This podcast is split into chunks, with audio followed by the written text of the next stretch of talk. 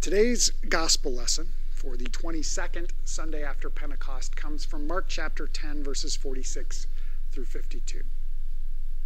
They came to Jericho. As Jesus and his disciples and a large crowd were leaving Jericho, Bartimaeus, son of Timaeus, a blind beggar, was sitting by the roadside. When he heard that it was Jesus of Nazareth, he began to shout out and say, Jesus, son of David, have mercy on me. Many sternly ordered him to be quiet, but he cried out, cried out even more loudly, Son of David, have mercy on me. Jesus stood still and said, Call him here. They called the blind man, saying to him, Take heart, get up, he is calling you. So throwing off his cloak, he sprang up and came to Jesus. Then Jesus said to him, What do you want me to do for you? The blind man said to him, My teacher, let me see again. Jesus said to him, Go, your faith has made you well. Immediately he regained his sight and followed him on the way. The Gospel of the Lord. People of God, may the grace and peace of our triune God be yours today and forever. Amen. Earlier this week, I got a delivery over at the house. I was expecting it. It was actually a couple of pairs of blue jeans, one, in fact, I'm wearing right now as I'm recording this. And when I opened up those blue jeans and tried them on to make sure they fit, I noticed something right away. I could tell that at the factory where they were produced, they had gone very, very, very, very heavy on the blue dye. You could tell just by looking at it that a lot of that dye was still in the material. Now, as the person in my house who does a lot of the laundry, it occurred to me if I throw these in with other clothes, that blue dye is going to come out in the water and it's going to get all over everything. I really should take care of that. And so I thought to myself, well, I'll just take these two new pairs of blue jeans and I'll run them through the washer a couple of times and wash all that dye out. This is a great idea.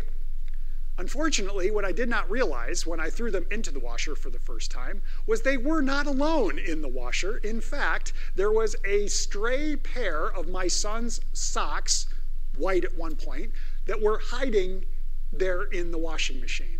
What I, I, didn't realize it until after they had already gone through once. And I pulled them out and looked at them, and lo and behold, here are these at one time white socks, now stained blue. It actually worked out okay in this situation. If you're familiar with Underwood, you know actually our school colors include dark blue, so uh, so it works out okay in that regards. I kind of got away with it, but inevitably, it goes without saying that this moment had left its mark on those socks. No longer white, they were changed. Their appearance was different. Now, it's that idea that I want to kind of hold on to and jump into our scripture for today. We've got this wonderful little story, this encounter that Jesus has, one that's similar to many other ones, but it's the idea of things leaving a mark that has really caught my attention. There's a very subtle statement that we hear from Bartimaeus, the, the individual that Jesus encounters, that indicates that life has left its mark on him.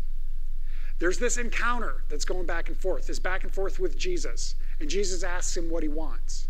And Bartimaeus says, I want to see again. We also hear it right at the end. He regained his sight. Now, these two tiny little moments indicate that at one point, Bartimaeus could see that he was not born blind. Now, we don't know a whole lot about this guy. We pretty much know his identity, and that's about it. But we know he's blind, and this indicates that that had happened at some point. That life, something had happened, whether it was an illness or whether it was an accident or something, we don't know exactly what, but it had left its mark. And that mark, that reality, whatever we want to call it, has brought him to this moment. Now, I really like this story. It's a very brief snippet right at the end of Jesus' travels towards Jerusalem, you know, what we've been hearing about for several weeks. But what I really kind of like about this, what really caught my attention this time around as I was working with it, is the co- comparison that we can make with a story that we just heard last week. Now, if you happen to catch our video or if you were here in person and, and heard our gospel lesson for last week, perhaps you thought there were some similar aspects going on in what we heard today with what we heard last week. Last week's story, we have James and John, the sons of Zebedee and they come up to Jesus with a request. Likewise, today we have Bartimaeus, son of Timaeus. What I love about this is his name is literally his identity. Bar means son of. So to call him Timaeus or Bartimaeus means son of Timaeus. It's right in there. He's known as the identity of who his ancestors are. Just like James and John, sons of Zebedee, he Bartimaeus also has a request. That idea of identity is also present in how he addresses Jesus, son of David referring back to his royal lineage and his connection to his ancestor David from so many generations before. Also, an identity that we've come to know as Messiah. That's perhaps a side note. There's the similarity in requests from these individuals identified by their ancestry as they come to Jesus. Lord, we want you to give us whatever we ask. Son of David, have mercy on me. They're addressing Jesus. Now, Jesus has the exact same response. That's what I really, really captured my, my imagination this week as I realized that Jesus responds to Bartimaeus in exactly the same way that he responded to James and John. What do you want me to do for you? So we've got these similarities between these two stories, these two moments these individuals who want something from Jesus, we also see very different results. Last week, James and John got a little bit of a vocal smackdown from Jesus when they made their request. Bartimaeus gets his healing. So, what's the difference? What is the difference between these two moments? Well, I can't help but think it lies in their request from the get go. James and John were seeking glory. Give us the seats of honor to sit at your right hand and your left hand when you come into your glory. They wanted to share it with Jesus. They wanted these places of authority and influence and power and prestige. They were looking for personal benefit. But think about what Bartimaeus asks for this man who's blind, who's known blindness for who knows how long. He's a beggar. He's, he's pushed to the margins because of this, this reality in his life. But when he addresses that son of David, he asks for mercy. That's how his request starts. Now, does he ultimately want something else? Yes. He desires to see again. But ultimately, he wants mercy from the one that he believes can give it. And we have these two stories similarities and yet differences. And yet, this man receives his healing. And that's wonderful.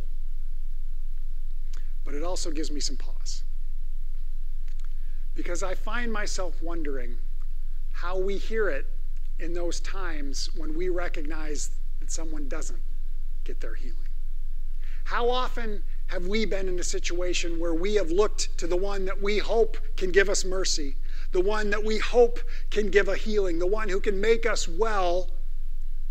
And it sort of seems like the answer comes out no. Any one of us who has had a loved one who's gone through an illness or a terminal diagnosis, or we've had someone die tragically or unexpectedly or we've experienced it for ourselves when perhaps we have something that we're dealing with and we pray for healing and we hope and we ask for mercy and it seems like the answer comes back as no. And I can't help but think that if that is our reality, when we hear about this, it makes us wonder where's my miracle? Why'd they get it and not me? And it seems really unfair. This is a reality that I think is kind of fitting right now in our area. For those of you familiar with the Underwood area, you know over the course of this past week, we have had an anniversary go on. The same day, went on two separate years, two years apart, two of our high school students tragically died. And over the course of that time, we've had to deal with that. The fact that it happened on the same day is very, very painful. And while death is always difficult, when it's someone young like that under such tragic circumstances, it makes it that much harder of a pill to swallow. And we wonder why. And we wonder how. And we scream at the heavens and we don't get good answers.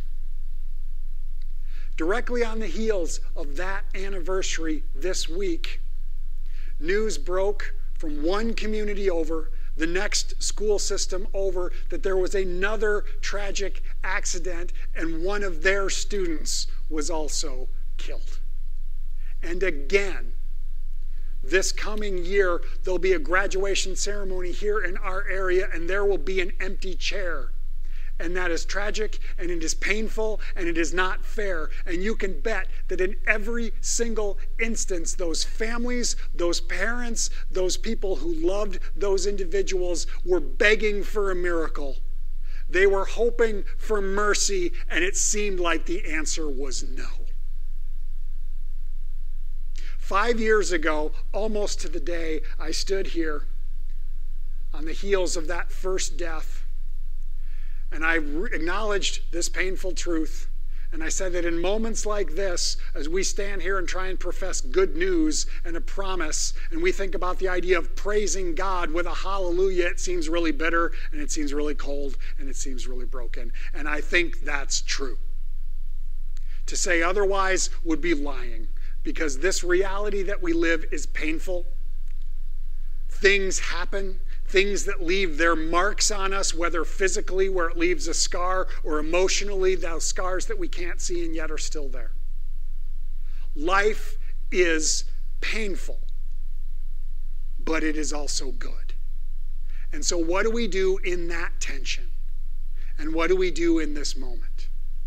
We ask the question God, what do we do with this? And what do we learn from this? What does it mean to be made well when maybe it doesn't mean the miraculous healing or the person who's saved from the accident? What do we do with that? In addition to all of that happening this week, we had another death here within our community, within our congregation. A beloved, wonderful woman who was 98 years old. And folks, there's nothing tragic about that. There's not. It was just her time. And yet, as we consider the reality of death, the reality that healing did not happen, what do we do when we have this comparison of a tragic death, the memory of other tragic deaths, and now this other death which almost feels like a blessing? Almost. What do we do with that? And perhaps the only thing that we can do is recognize the truth that sometimes being made well, sometimes being made whole, does not lie on this side of death. This is a painful truth, but it is one that we are honest about. And it is one that we proclaim in the reality of the gospel, even in those times when the gospel might be kind of a hard pill to swallow. We remember it doesn't change.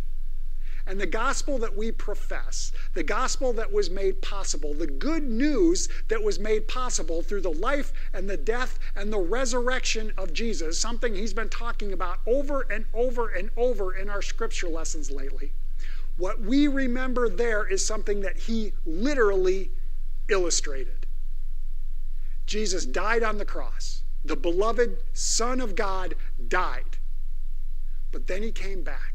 And when he appeared to his disciples, he showed them the holes in his hands and his feet, the wound in his side, and in doing so, he showed them and us that the resurrection does not erase death, but it does somehow overcome it. Now, whatever it was that Jesus was doing through his life and then his death, and then his resurrection. That beloved Son of God made it possible, likewise, for us to share in that same identity. Remember how our people today and last week were addressed? James and John, son of Zebedee, Bartimaeus, son of Timaeus. Likewise, we are known by our identity of the one who claims us as beloved child. That claim which lies upon us made possible through Christ. Now, that claim is one that nothing overcomes. Not the pain of this, this world, not the, those painful situations that leave their marks on us, and not even death, which, let's be honest, has marked all of us at one time or another. The promise of the gospel, the promise of that claim, beloved child, is one that ultimately nothing overcomes, and in fact, it finishes, that story finishes with wholeness that lies on the other side of death. I wish I could tell you what it looks like. I wish I could tell you that that will take all the pain that we experience in moments like this away, but I would be lying if I told you that. This side of the reality of death is hard. There is good things in life, and there are things to be joyful, and there are promises that give us hope, but it is also hard. But the promise that God has made to us through Christ is that ultimately the story's not over yet. And that being made well will ultimately come to reality out there in that unknown future for each and every single one of us. This is the promise of the gospel. A promise which sometimes might feel like a really hard pill to swallow, and this is one of those times. But thanks be to God that the one who gives us mercy and the one who gives us grace is the one who loves us and claims us, every single one of us. And that is a promise that will never, ever, ever fail us.